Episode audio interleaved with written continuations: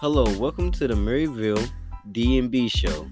Right now, we're going to our first episode. We're going to talk about the NBA rookie race, and as far as who has flops, who's overrated, and who right now is living up to the hype. So first, we're going to talk about Lamelo. So how you feel about Lamelo, DD? I'm gonna get a lot of hate for this. I already know. Will Lamelo, walking bucket, walking bucket. It's been a walking bucket since he uh since he uh, woke up living in Chino Hills and his dad, you know, trained him, Adam trainers, Lamelo, Lonzo, LiAngelo, all of them walking buckets. But why I think Lamelo um, has potential to be a superstar in this league is not just based off his stats and the numbers that he's putting up here and day. It's based off the chemistry he has with his teammates. Honestly, um, even Terry Rozier has stated plenty of times like how much he's the one of the number one rookies he's seen that smiles every day up and down the court, even off the court too. So uh, his energy he brings on the court every single day, I feel like is something big that gets players to want to play with them and his teammates to want to play with them, uh, which is important as a rookie. Um, he's constantly proving why he should be in the starting lineup every single game. Um, he's starting off as a rookie, 19 years old, averaging 19.3 points per game, 6.4 rebounds, 6.3 assists, and he's shooting at a 40 43% clip um, from the three, 41% clip from the two, and, and uh, believe 80%, 80 to 90% from the free throw line. So he's he's been doing his thing. And to also piggyback off of that, I feel like since Lamelo has came to the league, watching him play before he got to the NBA, I knew Lamelo was going to make it to the league because, like his brother Lonzo, Lamelo is a triple double threat, and he was even showing it coming off the bench, putting up similar numbers, which is why a lot of people were mad that he wasn't starting. And they said that the coach replied he had a turnover problem and he wasn't making up for it on defense, and any players gonna come off the bench just doing it. But his stats, you know, were showing otherwise, and I'm glad now he's in the he's in the starting lineup finally. And next, I want to actually I want to talk about Anthony Edwards next. You know, I know I might get hate for this, but I felt Lonzo Lamelo should have went number one. I still feel like he was the number one pick, and they could have just put him at the two with his size. But Anthony Edwards has proved me wrong. He is a very natural scorer. You show he's happy every time he's out there, and it seems like he has translated to the NBA very well.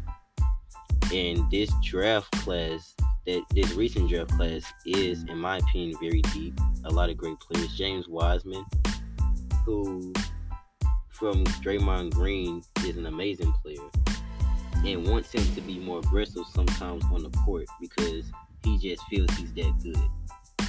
And a surprise to a lot of people would probably be Tate Haliburton when they said that the way he shoots, his motion and form, they feel it wouldn't translate to the NBA because they're quicker to get out to him. But he's played with a chip on his shoulder, sh- shooting a lot more, and has showed that he can shoot and that he did translate. You ever think so? So uh, I personally still feel like um, Lamelo Lamelo Ball should have been drafted number one, but that's just my personal opinion. At the same time, Anthony Edwards has been balling. He's uh, seems like even though the Minnesota Minnesota Timberwolves aren't having one of the best seasons, he somehow still is able to get on House of Highlights with the clip every other week. Um, he dunked on somebody and uh, made a big clip on House of Highlights. I think last week actually. So you know, um, yeah, yeah, you seen that? Yeah, everyone, everyone's seen it.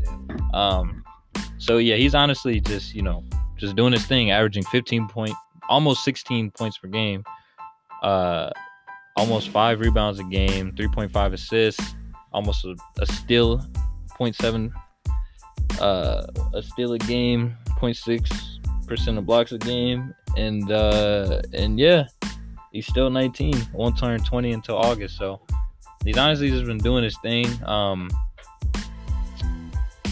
he just he just shows why being a two guard in this league and having the the asset to shoot, assist, pass, and rebound just you know just baby Russell Westbrook.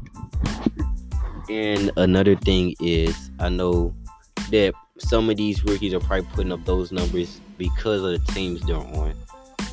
I would feel like people might think I'm doing too much. That James Wiseman, with him going to the Warriors and Clay being out, and you know Steph having to take on more of the load, that he doesn't have as much pressure on him just because he's playing with Steph.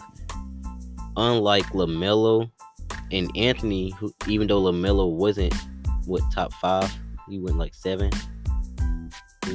Nah, he's I think it was four.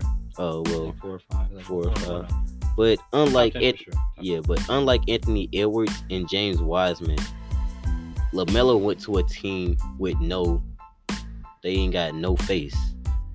Uh, struggling Hornets team who hasn't seen the playoffs in who knows how long, and he's finally bringing like making people believe again. So I feel like he, he's actually like I feel like he would exceed his expectations because they have knocked off some of the top teams already. One being Luka, which really really surprised me in the blowout the for their first time playing each other.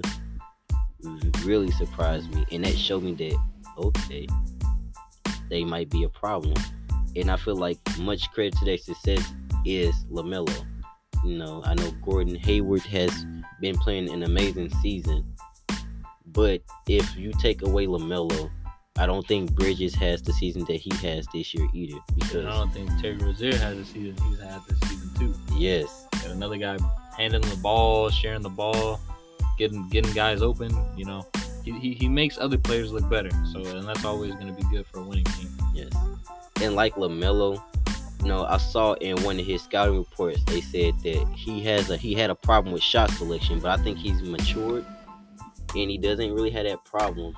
But they said even if he were to still have that problem, as far as scoring wise, like they shouldn't have to worry about that if you were to draft LaMelo.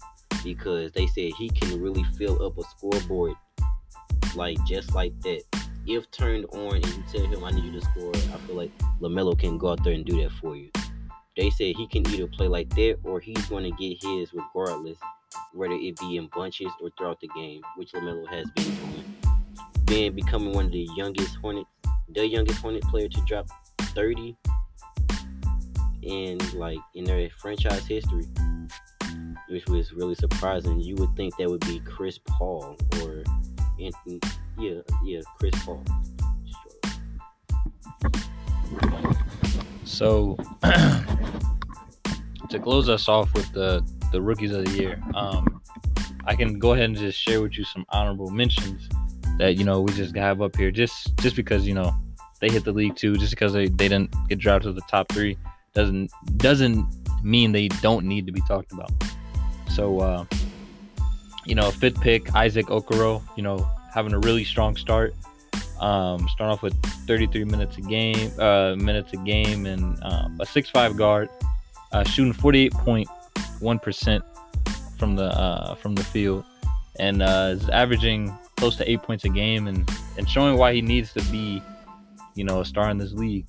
Um, Cole Anthony, you know, someone else that that uh, started in the leagues with the with the Magic. Um, and showing why he needs to be in this league as well. You know, um, him and Lamelo go back.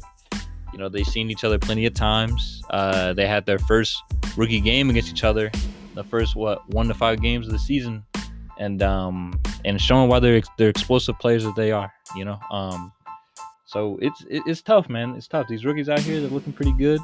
You know, if you put them in the pool and see, you know, have to choose which ones you want to to lead in your franchise, you know, it's going to be a tough decision. And one more quick one, Tyreek Maxey, who has been showing a lot of promise, getting recognition from some of the best point guards in the league. Uh, forgot which one was it, but he said that Maxey has like a crafty. He's very crafty. I remember seeing one of the games he had a career high, dropped over 40 in an amazing win and I feel like if he were to keep they keep his minutes up, he could show more. But I think with his situation, you know, it's hard, you know, with Ben Simmons. All right. Well, uh, that was a lot of basketball we talked about for a while uh, for the podcast, and we want to appreciate everybody for coming out. You know, take the time to listen to to hear some uh, some knowledge that we have about the game. Um, feel free to you know send us messages or let us know anything that you would you would have coming up, any topics you think would be good for us to discuss. And other than that, you know, we're gonna end it here. Thank you for coming out. We'll be back on the next Maryville DMB show.